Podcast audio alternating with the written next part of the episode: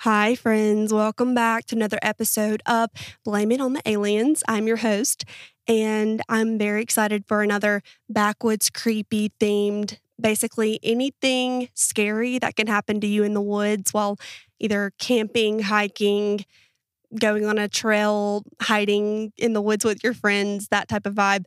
Anything in the woods that is terrifying, we've got it here. So, very excited. I wanted to forewarn you guys that I did get COVID halfway through recording. I record on different days. So the first four or five stories are going to be flawless as always. And the second half, I will sound a little bit different. Still great. I probably wouldn't have said anything, but it's pretty noticeable to me. Maybe you guys won't notice. But anyway, I'm doing good and just wanted to forewarn you. So without further ado, let's get into it.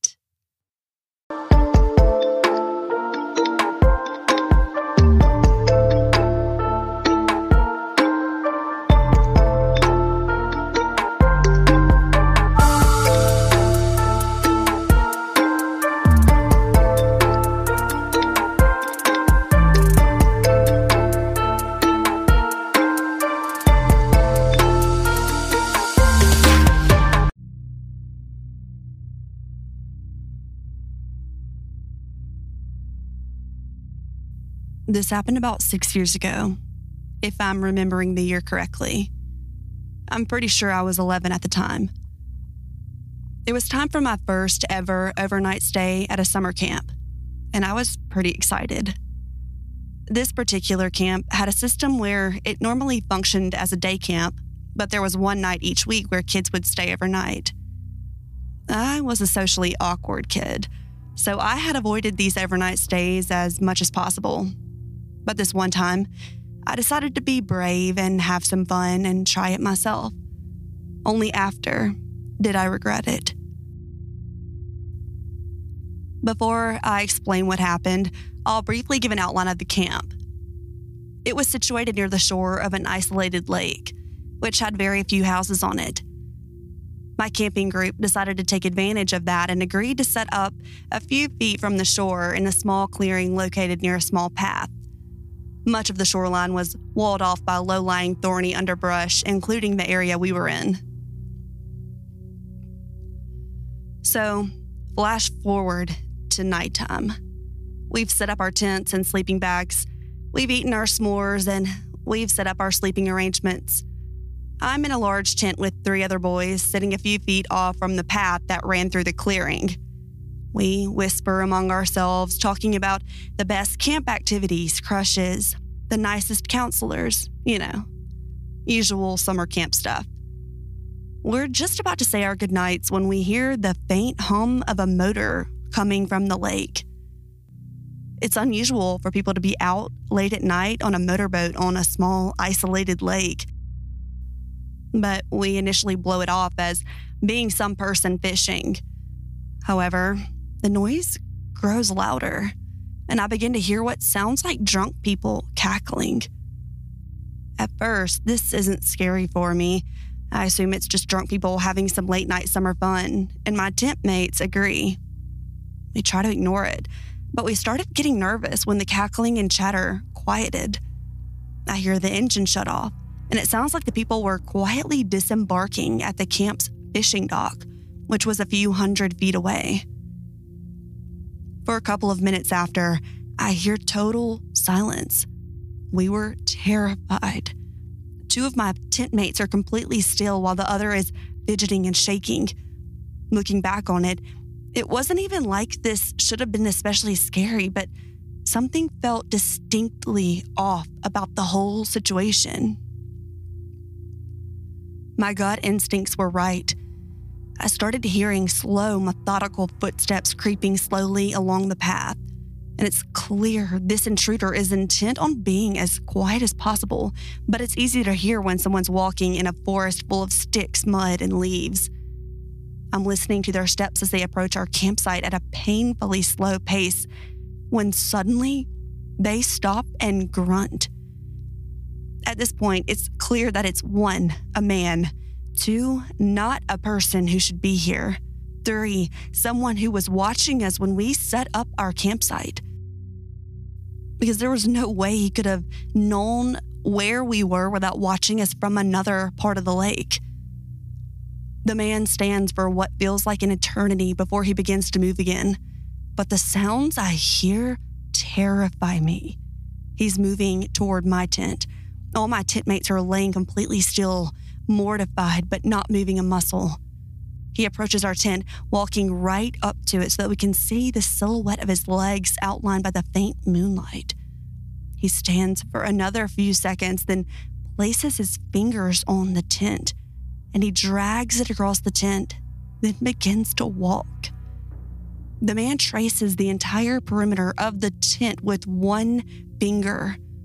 He holds it there for a few seconds after, then grunts again and slowly walks to another tent. My tent mates are terrified, and we're all looking at each other like deer in headlights. We hear him move from tent to tent and walking around each one, with each trace feeling like it took longer than the last. Finally, he walks slowly back to the path, grunts once more, and walks away quickly in the direction he came. A few minutes later, I hear the motor on the boat starting up before hearing its sound fade into the distance. The counselors who slept through the ordeal were convinced that we were faking the incident to prank them. Those of us who reported it to them were ignored, and that is something I hold against that camp to this day. I still don't know what happened with the other people on the boat, where they went, or why one of them even came to our campsite in the first place. But creepy summer camp stalker person people, let's not meet.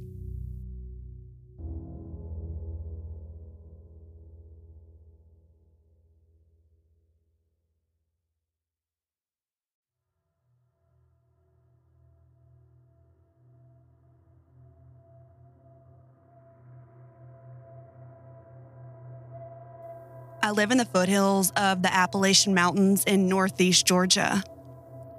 It's a beautiful area with hundreds of miles of national forest and some great state parks and a ton of fantastic camping places. Unfortunately, my hometown is also relatively poor. While there are some out of town residents from Atlanta and other places, a lot of people where I live are really poor. I do freelance work as a technical writer so I can do most of my work online. And if I didn't have that going for me, I'd have to move somewhere else. It's just one of those small towns that'll rob you of your ability to accomplish anything in life if you stay there too long, without anything else going on for you, at least. Excluding a handful of doctors and lawyers and Georgia Power Company employees, the only employment in the area is at Walmart, fast food, and a couple of grocery stores. To the east of my town, there's a massive national forest. It's loaded with great camping sites and lots of relatively unused hiking trails.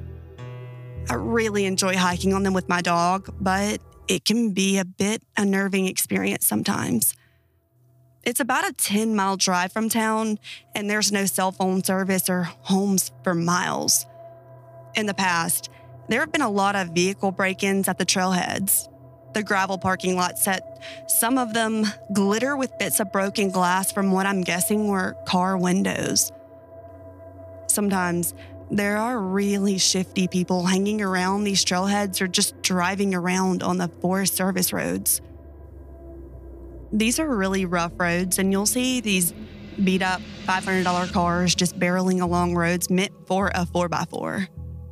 Some of the people you see in the cars look like the guy that got crushed by an ATM in Breaking Bad.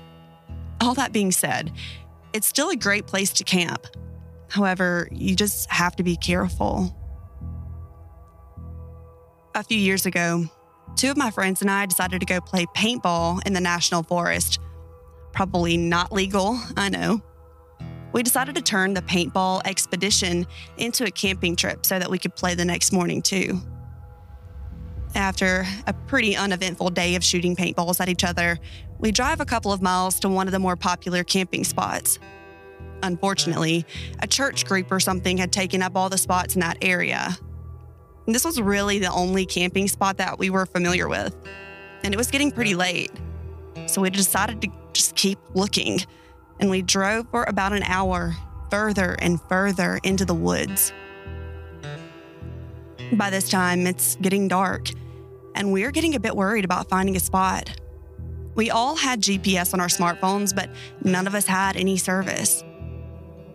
We turn off onto an unfamiliar road that isn't in very good shape.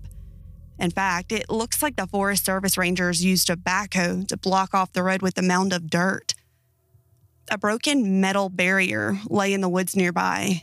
That said, it looked like 4x4 vehicles had been going over the mound, so it was pretty worn down. And our F 150 had pretty high clearance, so we decided to go over the mound. There was an old gravel road on the other side, and the road was pretty much clear of debris. We drove a few miles down this road and came across an opening next to a small creek. There were some blue tarps hanging over a plywood table nailed to a tree, which seemed kind of odd. That said, it was pretty much dark at this point, and we didn't want to keep driving around all night looking for a camping spot. So we left the truck light running and we set up the tent. As we were setting up the tent, I started to notice that there was a lot of trash in the woods surrounding the site. I see a green bottle laying on the ground, and I take a look at the label and see that it's a bottle of home and garden insecticide. I was really tired at the time and just thought that someone had been dumping their home garbage out here. And none of us thought it was weird that someone would be dumping garbage in an area that is more than an hour from the nearest home. We set up camp, had some beer, and made chili from scratch. By this time, it was probably around 11 p.m. As we're eating, we notice a faint glow from the other side of a nearby hill. At first, we thought it was just moonlight filtering its way through the trees but the angles didn't make sense. It didn't seem to be a bright light and it wasn't moving. It was kind of like that glow you see over a bright city. We couldn't see the light source itself, though. Since there were no other access roads in the area, we decided it wasn't other campers. And the hill was about a quarter of a mile from our campsite, so we decided to go investigate. Under normal circumstances, I know I wouldn't have done so. However, we all had had a few rum and cokes in our stomachs, and two of us, Jacob and I, decided to take a look. My other friend, Isaac, decides to stay behind to pop some popcorn over the fire. We start walking towards the light source, and the situation gets even stranger. All the trees in the area have their bark knocked off in a circle around their trunks. We thought it could have been the work of a beaver that lived in the creek, but it seemed strange that a beaver would go around all these trees and just knock the bark off in a circle. Jacob and I started talking about the ghost beaver in pretty loud voices, probably due to our drunkenness. And as we're almost to the top of the hill, Jacob tripped and yelled, Oh shit.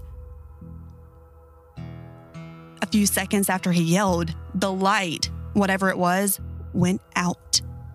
We look at each other and decide that maybe we don't need to see what the light was after all. We walk back in silence, keep looking back every few seconds. We decide to turn off our flashlight and just use the moonlight to get back to our campsite. When we get a couple of hundred feet from the campsite, I see my other friend Isaac walking around the campsite. He was wearing a hooded coat that I hadn't seen him wearing before and for some reason, he's carrying his paintball gun around in his hand. That seemed a little odd, and we said to each other, What the hell? The fire had started to die down, so we couldn't see our campsite very well. And at this point, we probably had been gone for almost an hour. From the distance, it looked like Isaac was looking for something. He kept walking around the site and was peering in the tent. When we were almost back to the campsite, we saw Isaac walk up the road we came in on, and we figured that he was going to go use the bathroom and didn't want to wander through the woods like us. When we got back, we sat next to the fire and waited for Isaac to come back. All of a sudden, we see him lurch out of the tent. He stumbles a few feet and vomits. After he left, He told us he had had a few more rum and cokes. We ask him why he kept wandering around the campsite with a paintball gun, and he gets a strange look on his face. They're locked up in the cab of the truck. Did you unlock it? We go and check the truck, enter the door code, and see all of our paintball equipment just as we had left it before. The keys to the truck were still hidden in a magnetic fob underneath, and I get a sinking feeling in the pit of my stomach. Isaac, what were you doing after we left? Um, I was watching a movie on my phone, then I fell asleep, I guess. But you were walking around with your paintball gun, right? Did you just change jackets? Isaac said that he had been in the tent since we left and that he'd been wearing the same unhooded fleece all night. Someone had been walking around our campsite, and it wasn't Isaac. At this point, all of us are way too drunk to drive, but we decide to go ahead and pack up and go back to my house for the night. We don't even bother packing up the tent. We just fold it down with the sleeping bags and everything in it. We hop in the F 150 and I start to drive out. When we get to the dirt hump, we see something gray blocking our path. The metal barrier that had been lying in the woods earlier is now back on its stand, right on top of the hump. By this point, all of us have sobered up to the situation, and no one wants to get out of the car to try to move the barrier. I had a metal guard on the front of my F 150, so I drive forward slowly, tapping the metal barrier with the front of my truck. It falls right off. It must have just been balanced on top, and we drive over it slowly. We were terrified that it would pop one of the truck's tires as we drove over it, but it didn't. As we drive down the road, we see a vehicle following us with its lights off. It's probably a thousand feet behind us, but we keep catching glimpses of it as the moon reflects light off of it. I start to drive as fast as I can on the Forest Service Road, and the other vehicle keeps pace. It doesn't get any closer, though, it just stays one or two turns behind us. We can only see it when the road straightens out. After about 45 minutes of speeding along gravel roads, we finally make it back to the main paved road. I start to drive everyone back to my house, but I decide to go a different way just to be safe. So I didn't get pulled over for a DUI, and luckily I didn't. Camping can be fun, but very rural camping can be dangerous. I've driven past that metal barrier since that time, but it's always been in place. I will never go back down that road again.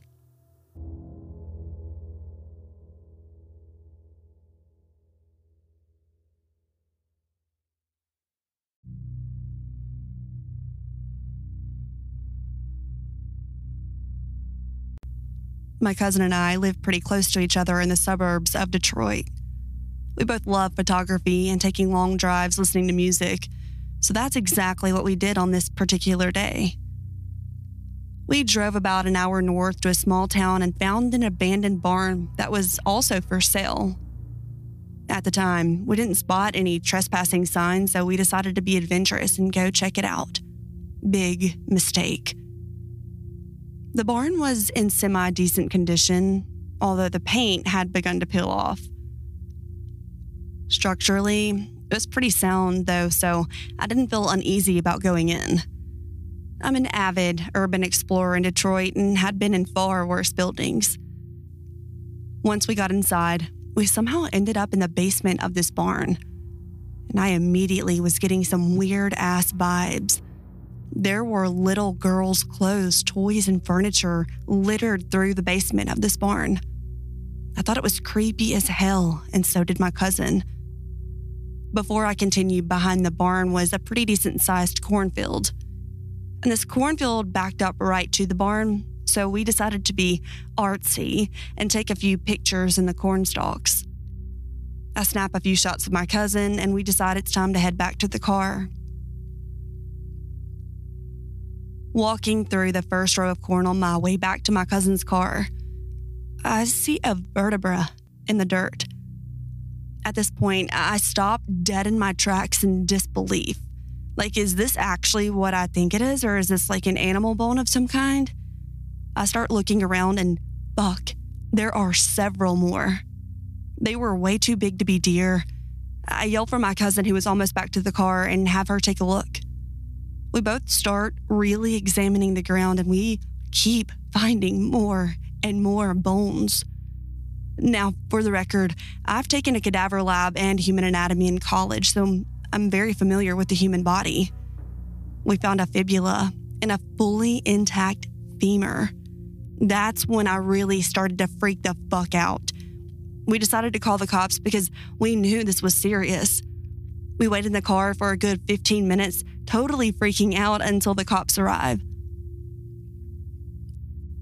Once the cops came, there were two. We all started looking through the corn and nearby trash pile. The cops, I don't think, believed us, and I distinctly remember them saying they thought it was a deer carcass. That was until I found a full fucking rib cage in the trash pile, and they changed their tune real quick. The cops told us that they would need us to leave and that they were calling a full forensic team out to start collecting evidence. We were totally shaken up. On the way out, I did see a no trespassing sign, and I'm sure the cops did too, but if they did, they didn't care. We gave the cops our information, but we never did hear anything from them. I also watched the news pretty closely for the next few weeks and didn't see anything. This was one of the most creepy things that I've ever experienced.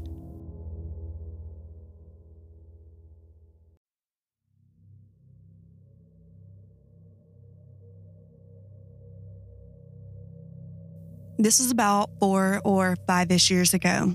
Back then, I lived with my mother in a shed on a farm surrounded by woodland. Our farmland was part of a larger piece of farmland that was split up and sold off, so we did have neighbors, though they were roughly half a kilometer away each. We loved that because of the privacy. It wasn't like there was nobody nearby I couldn't go to if I needed help. That thought is what had me fearlessly walking alone at night between the hours of 7 and 8 p.m., sometimes fluctuating from earlier to later depending on the day. Sometimes I even went out on a walk at 2 a.m. in the morning because I was restless and couldn't sleep. Looking back, this was incredibly stupid, and after this incident, I never walked after 6 p.m. ever again, always making sure there was at least some sunlight left when I set out. The route I always took was a road circuit. The first part was out in the open in front of all the other farms, including my own. And if anything had happened, at least one person would have noticed, and reception was pretty good. So I would have been able to call somebody. The second half, on the other hand, was concealed by almost 200 meters of woods between the farms and the back road, stretching the full two kilometers at the back of the farm. And it was during that part of the walk when I had this creepy encounter. It was late at night. I can't remember what time exactly, but it was pitch black with the exception of my torchlight. I was about to approach the turn in the loop that would bring me out into the open again when I heard it. Help. It was this monotone voice that repeatedly kept asking for help. It didn't seem panicked in the least. I took my headphones out and turned my music off to make sure I was hearing correctly, but it didn't stop. Help. Help. A very stupid part of me almost responded because for some reason my first instinct was, oh no, someone's in trouble. Like a naive kid, even though I would have been like 16 or 17 at the time. Of course, then my brain kicked in and I realized that approaching that voice was just about the stupidest thing I could do. So I started quietly backing away. Unfortunately, my cat had followed me on the walk and wasn't backing away with me. No, she was walking towards the voice, softly hissing. I remember desperately trying to get her to come back towards me without alerting the voice to my presence, just in case they hadn't noticed me yet, but I was getting scared and didn't want to stay there a moment more, so I ran forwards and grabbed her, then turned around and bolted back toward my house. I don't know if it was stupid of me to turn my back to the voice, as I was making so much noise while running that there was no way they didn't know I was there. And I had no way of knowing if they were giving chase. It was so fucking terrifying. That whole time, the image of someone cloaked in shadows chasing me entered my mind, and even though I couldn't hear anyone behind me, I never once slowed down until I was back safe and sound within my house. It doesn't end there, though. Despite how terrifying it was, there was still a part of me that was concerned about whoever it was. Because, I mean, what if they had needed help? So I asked my mother to drive us to the location. Another very stupid decision considering what we found, that being nothing. We called out and called out. Nobody answered. We didn't get out of our car though, and luckily neither of us were that stupid. We drove home having seen nothing and no one. But it still bothered me in the morning, so I had my mother drive us over again, and we searched the immediate area. Nothing. No indication that anyone had been there. There was no body, which admittedly was a drastic thing to search for, but I know shock can leave you eerily calm, which could have explained the monotone voice and the lack of response afterwards that made me fear that we'd been too late and that we'd find a body in the morning. I don't know if I would have preferred this outcome, because at least then I would have had a face to the voice. But no, we found absolutely nothing. And to this day, I have no idea who that voice belonged to and why they were calling out for help. My mind has naturally come to some chilling conclusions and theories that leave me unable to sleep. Rapist, kidnapper, serial killer, all the classic horror stories. But I guess I'll never really know for sure.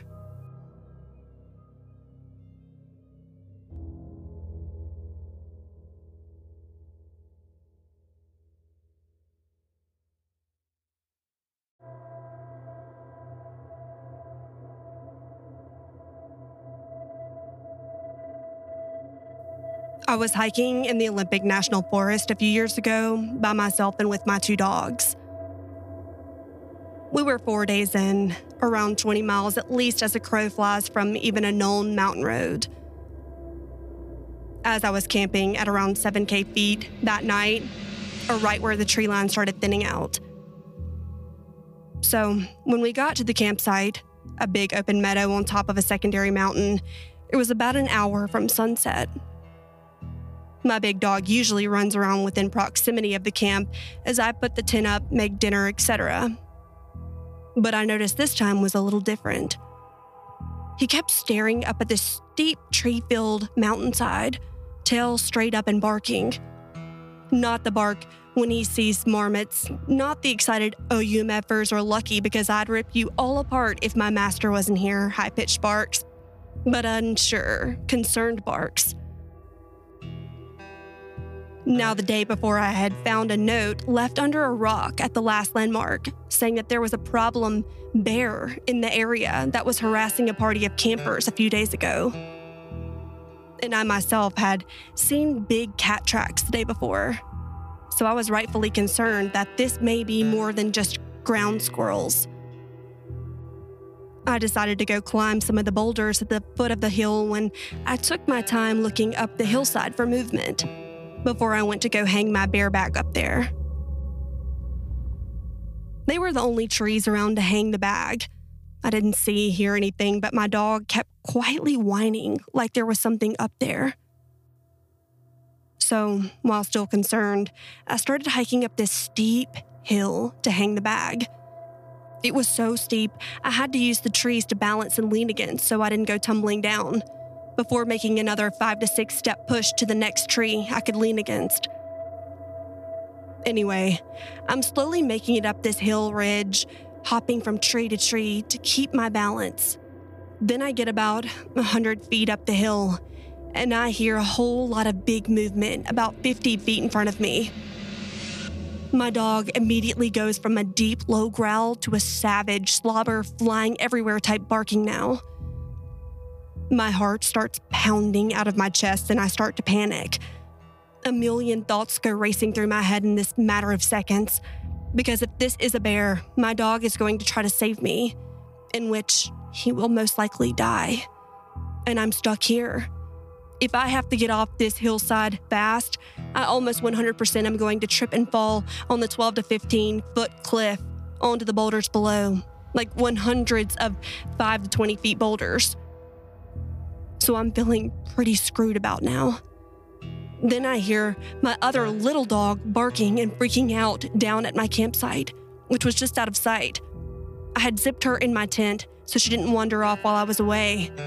So, yeah, I'm absolutely panicked at this point. A few seconds after, I kind of snap back to it, and I take another few steps to start to put my survival priorities in order and call my dog back to me. Loki, by the way. He comes and sits against my feet as my back is against a tree, so I'm kind of pinned, stuck there for the moment. But my dog was seemingly trying to separate me from something up there, so I let him lean against me while I try to collect myself. This is when I realized I had completely forgotten that I had my headlamp on. I reach up so fast to turn my lamp on, I basically punch myself in the face. I'm having some serious adrenaline dumps going right now, so much so that my knees are starting to shake. I get my lamp on and peer up the hillside. I figure I'll at least get a reflection off the eyes of whatever is up there. Peering, peering, nothing. But I had just heard something. We both did. And whatever it was, it didn't get away or sound like it had made it too far. I knew something was up there, so I'm kind of just dead fast at this point. I need to know what is up there because I have to sleep here tonight. And, you know, I'm out in the middle of nowhere alone. Better to face it than wait like a sitting duck all night is my thought process. So, yeah, as I'm looking up this hill, and at one point my dog lunges forward, unpinning me, he does a fake bluff charge up the hill about 15 feet, and I mean, he is snarling and foaming at the mouth at this point. As he does this, I finally see movement something moving and breaking the line of the horizon or sunset. My dog's bluff made whatever it was blow its cover, so I'm finally zeroed in. I call my dog back and silently watch, and what I make out made my whole heart completely drop. There was a man crouched about 75 feet directly in front of me, wearing not camo clothes, but some raggedy shit with a hood that blended into the environment perfectly actually almost like a makeshift ghillie suit, but with his face exposed. I couldn't see his eyes, and his face was covered in dirt or something, but I knew we were staring right at each other at that moment. So, I stare for what seems like minutes, no words. I felt like I was trying to subconsciously convey that I was going to stand my ground. I wanted him to know I saw him, but I guess I was just too shaken to speak.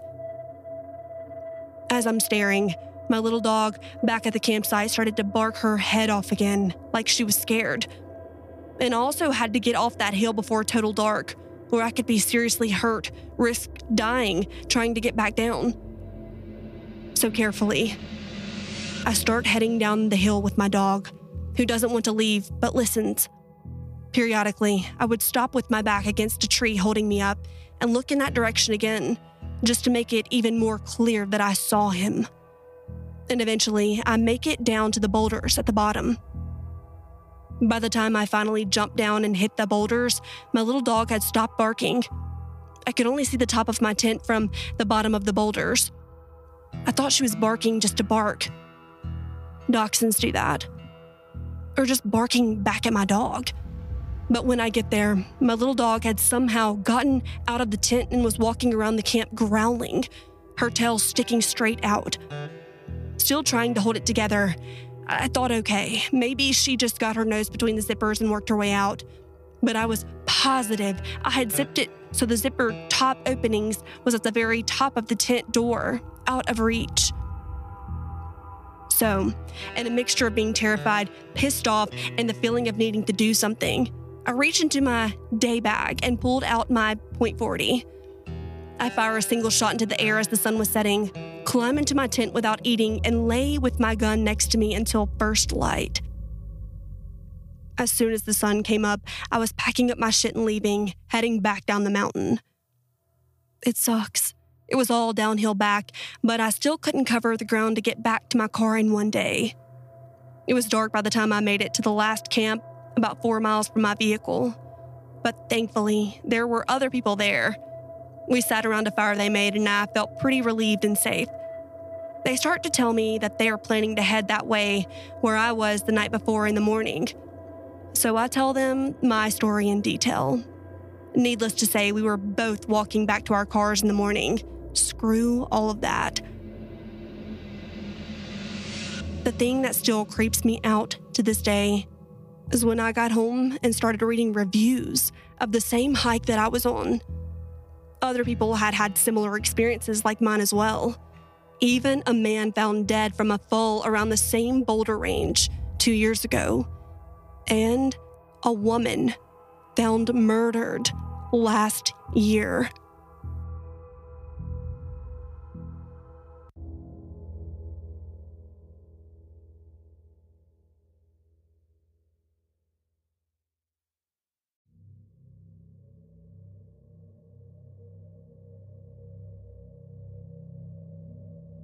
This story occurred in the summer of 2008. I grew up in Oregon and was acquainted with the outdoors at an early age. My favorite hobby came to be hiking, particularly in areas that are either very dangerous or isolated. The health benefits of hiking were secondary to the thrills of walking the edges of exposed cliffs, being in cougar and bear territory, and knowing that I was far from help. Into the Wild was released in the fall of 2007, and I immediately fell in love. Being a high school senior, I could barely go another week living in my parents' house. The movie spoke to my sense of adventure and inspired me to hike the California portion of the Pacific Crest Trail upon graduation. I made it from Mexico border to Northern California without much incident I saw rattlesnakes and black bears, experienced dehydration, but nothing happened that made me fear for my life. Somewhere in the Lassen National Forest in northeastern California, I walked around a bend in the trail only to be startled by two people sitting on a rock dressed in nearly all white. Their faces were dirty, their appearance disheveled, and the man had a long, unkempt beard. Both seemed to be in their 40s. They looked like the couple who kidnapped Elizabeth Smart. What struck me as odd about the encounter was encountering anybody at all. I frequently went days without seeing a single human being. Their white clothes could be explained away by the need to escape the California summer sun, and their scruffy appearance could be explained away by the fact that most through hikers abandon personal hygiene on the trail. After I said hello, they said nothing and simply watched me as I passed. Even that I didn't find odd.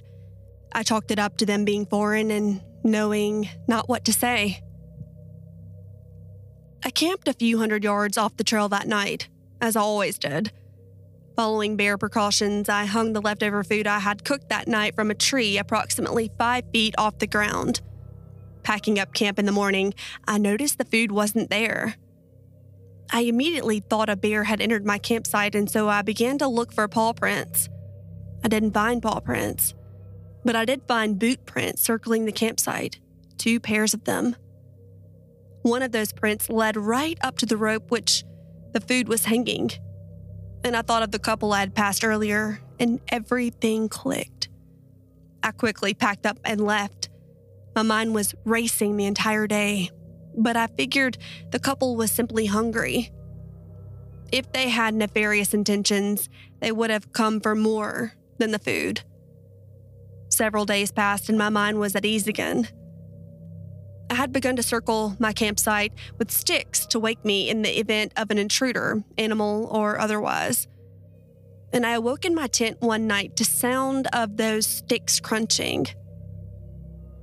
I grabbed my hunting knife and I tried to relax by telling myself that in the middle of nowhere, the source of that noise is much more likely an animal than a person. Then I hear frantic whispering. It was impossible to tell which direction the voices were coming from.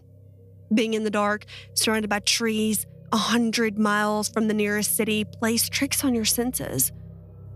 I debated yelling out, claiming to have a gun, but instead decided to be silent and retain the benefit of surprise.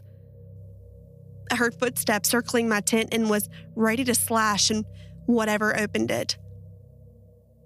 But just like that, it was over. No more footsteps, no more whispering. I lied, frozen awake in my tent until sunrise, and opened my tent to find nobody there. The only evidence something had actually been there were the boot prints, the same as before.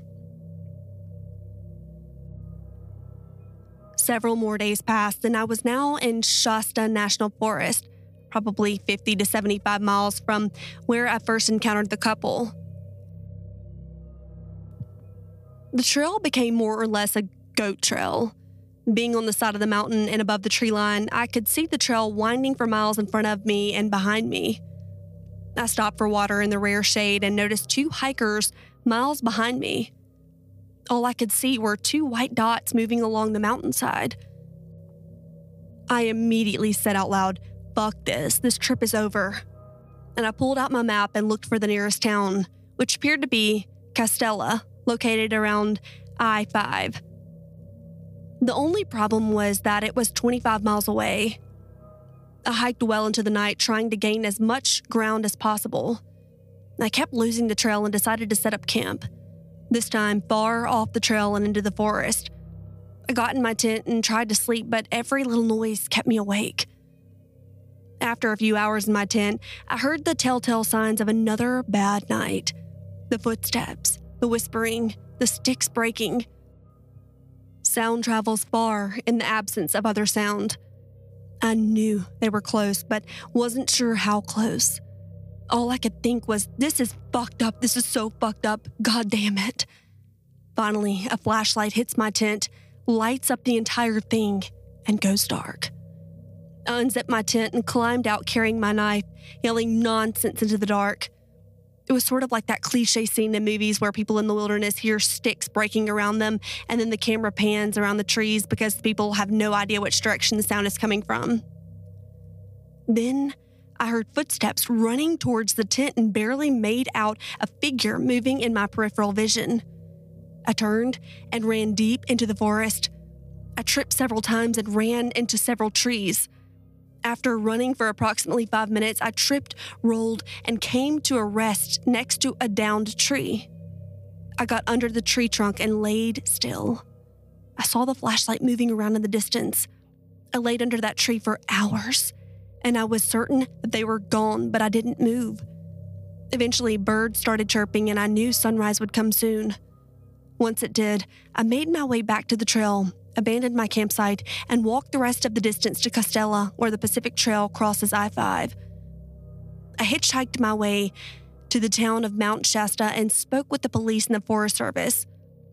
They put me up in a motel for the night. My parents drove from Oregon to pick me up the next day. I followed up with the police and Forest Service months later, who told me there had been similar reports of items disappearing from campsites throughout the surrounding national forest. However, there had been no other reports of the terrorizing that I experienced. As far as I know, nothing ever came of the couple.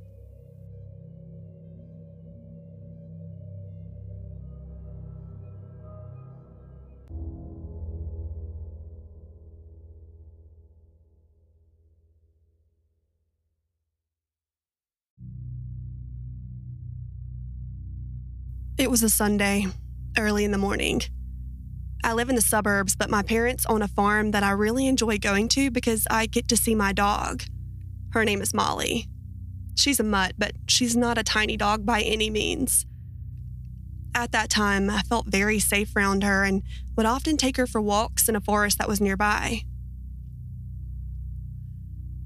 The day started off like any other. me and my dad got in the car, drove around for a while, and arrived at the farm. I immediately got out of the car and hugged Molly. My parents always got angry when I hugged her since I would smell like her for the rest of the day. I put her leash on her and asked my dad if I could take her for a walk.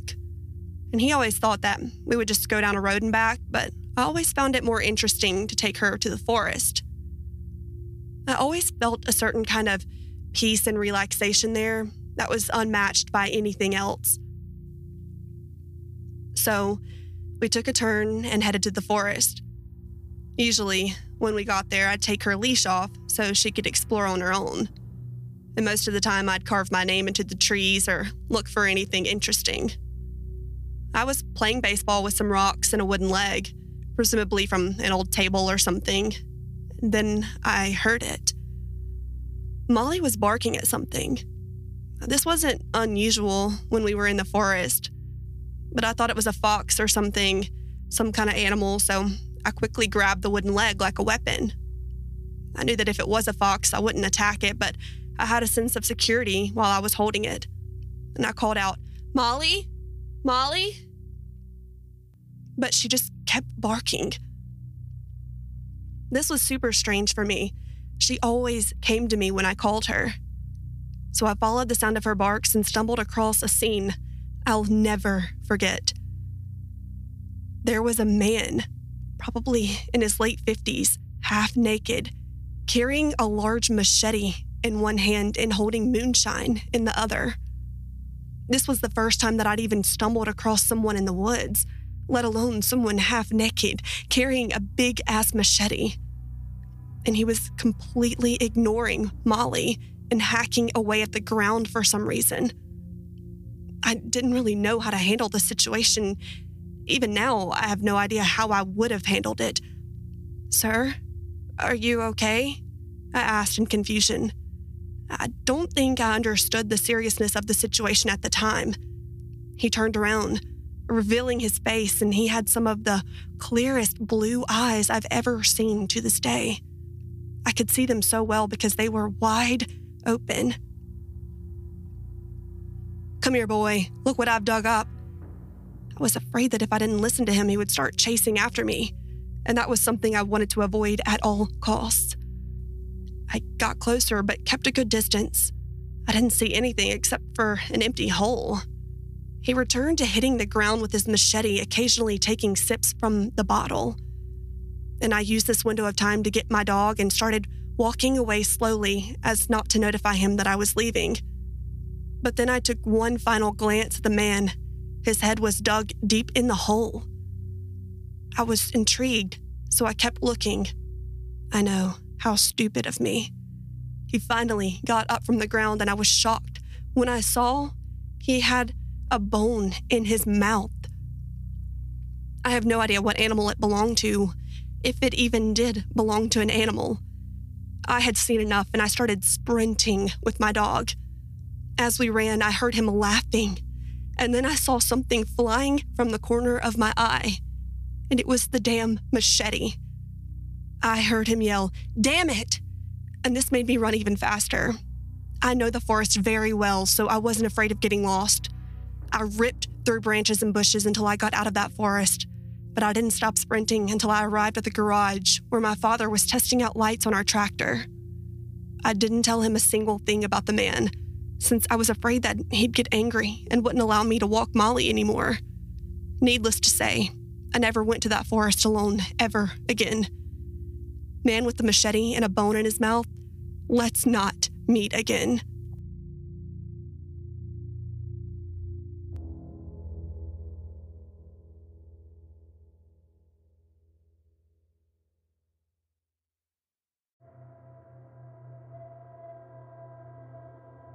My brother and I are quite avid outdoorsmen. We took my nephews, three under the age of 11, out to teach them some basic survival skills. We had a great time for the first four nights. The last three were where things got weird. Night five. After a long day of fishing and off roading, we decided to take my nephews out snipe hunting teach them some basic tracking skills and how to find their way back to the camp if they got lost in the dark. Early on in our snipe hunt, I picked up some rocks and broken twigs and followed the pack around three meters behind. Every minute or so, while my nephews were distracted, I would throw a stick or a twig into the brush nearby, and we would claim it was a snipe and continue the hunt. Unbeknownst to them, we were actually following a deer trail. After about 45 minutes or so, my nephews were so caught up in the noise that they were carefully scanning each sector. My brother, in order to distract them, suggested we turn off our flashlights and listen. We do as he suggests. It's completely dark. I ready my arm to throw a rock, but before I get the chance, I hear a twig snap to my six o'clock. I turn around and shine my flashlight in the direction of the noise and see a leg recoil into the bushes. Imagine the scene from Signs where Mel Gibson drops his flashlight and, upon turning it on, sees the alien leg pull back into the cornfield. My brother and I give each other a nervous glance and then shout, Hello? into the empty woods. No response. We decide to head back to camp and do not hear anything else unusual besides the occasional twig snap all night. And twig snapping are not out of the ordinary, but was unusual because there was no other noise. I'm used to owls, some bats passing overhead, and the occasional squeak. There was nothing. Night six. We spend all day hiking the area and are enthused to find we cannot see anything or anyone within at least a mile or two of our campsite. We have the whole area to ourselves. We go fishing later in the early stages of evening and then head back to the camp. My nephews are eager to go snipe hunting again, but my brother and I are exhausted from the day's adventure and decide to hit the hay. I wake up to the sound of scuffing in the dirt outside of our tent. I assume it's an animal come to scavenge our campsite for any food that we may have left out. I lay there listening for a while as the sounds seemed to fade into the distance. I'm slowly dozing off when bang. I hear our water pot getting knocked over around 10 meters from our tent. With that, my brother sits straight up and looks at me. We both under the assumption it's a bear or some sort of feline predator. I should mention we are both armed. He has a Beretta 92 FS and I have an H&K .45 if that matters to anyone. My brother and I give each other a nod of approval before we ready our weapons, muffling the noise with our sleeping bags. As quickly as I can, I unzip the tent and shine my flashlight into the darkness. I can't see anything and am blinded. Like a dumbass, I unzipped the bottom set of the zippers for the mosquito screen and not the tent door itself, which caused my light to reflect back at myself. I quickly reached to unzip the tent itself while listening to whatever it was running away in the darkness. We shine our lights into the darkness and check out every sector thoroughly to no avail. Our water is spilled, a few entire bags of graham crackers are missing, but nothing very consequential. I'm immediately struck by the missing food. I should mention our food was hung about 20 feet in the up and 10 feet over a nearby tree. As there's no shredded bags or containers and no evidence of a bear on the tree bark. We chalk it up as an animal and lock the food in the truck for the night and head back to bed. Day seven. We wake up to find footprints in the dirt around our campsite. My nephews and brother are all wearing Timberlands with the distinguishable four pointed star prints, and I'm wearing Merrell's. These are not tracks made by either. I head off in my truck while my brother and nephews go fishing. And I drive the trails in each direction for about five miles and spend a good amount of time looking through the monocs to see if I can spot any homes in the woods that might explain someone checking out our campsite. There's nothing as far as I can see. Night 7 my brother and I decide to stay up a little bit later and discuss even sleeping in shifts. We're concerned about someone coming into our camp again. It could be possible that someone accidentally stumbled upon our site on a hike, But the leg from earlier, while we were out snipe hunting, and the lack of response we got when we called out had us on edge. Any camper with common courtesy would announce themselves, so we've either camped on some angry hermit's land or we're dealing with some crazies. We sit around the fire until around 1 a.m. talking, relieved that there seems to be a lack of activity that night. We determine that he'll nap until 3 and then keep watch till orange o'clock, and then I'll keep watch over camp while him and the boys hike for the majority of the morning, till we're a bit more at ease.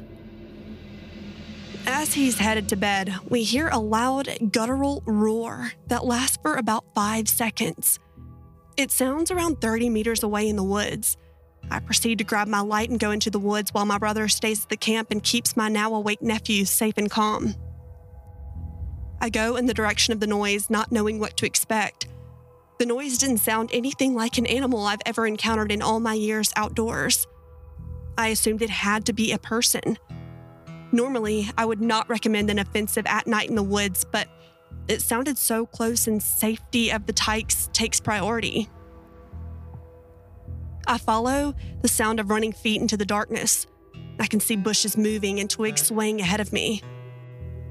After running for around 10 minutes, I realize that I'm being led on a loop back to camp, the same loop we took on the snipe hunt a few nights ago. I urgently increase my pace and I see the light of our campsite ahead and the out of a figure. The figure comes out of the woods ahead of me and turns right. And I should mention the section of woods I ran into and came out of was behind our tent. My truck was on the other side of the tent, and my nephews were locked in the truck with my brother standing outside. Their view of the exit I came out of was blocked, and I holler for them as I come out. I look everywhere, but the figure seems to have disappeared. Let's just pack up, my brother says, and I agree. I stand watch while they pack up the site, and we're out of there by 2:30. On the drive, we see the remains of several animals littering the road, less than a mile from where we were camping.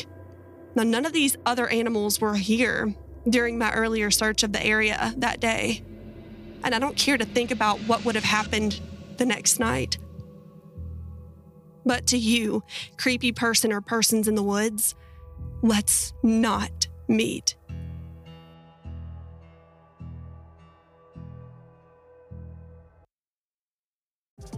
Thank you guys so much for listening to this week's episode of Blame It on the Aliens. Hope my COVID voice was not too much of a deterrent for you guys, but I absolutely love this theme. Um, anything creepy in the woods has my attention as I grew up in a rural area and can definitely relate to anything woodsy. So I hope you guys liked it as well. And like I said, spooky season, Halloween season is here. If you have your own creepy stories, send them my way at blameitonthealiens at gmail.com or you can click the link in the description to send a voice message, and I would love to have you on the show. If you have not already um, rated me five stars wherever you're listening, Spotify, Apple, or Amazon Music, please, it would mean the world to me to have a five star rating and hear some feedback from you guys. Um, and I would greatly appreciate that. And I cannot wait to be back next week with another episode and just a little information about the pod. I'm going to be releasing on um, Tuesday mornings instead of Sunday nights. I just feel like for my schedule, for you guys' listening schedule, I think that will be a better gig. So look out for me for Tuesday mornings, and I will be back next week.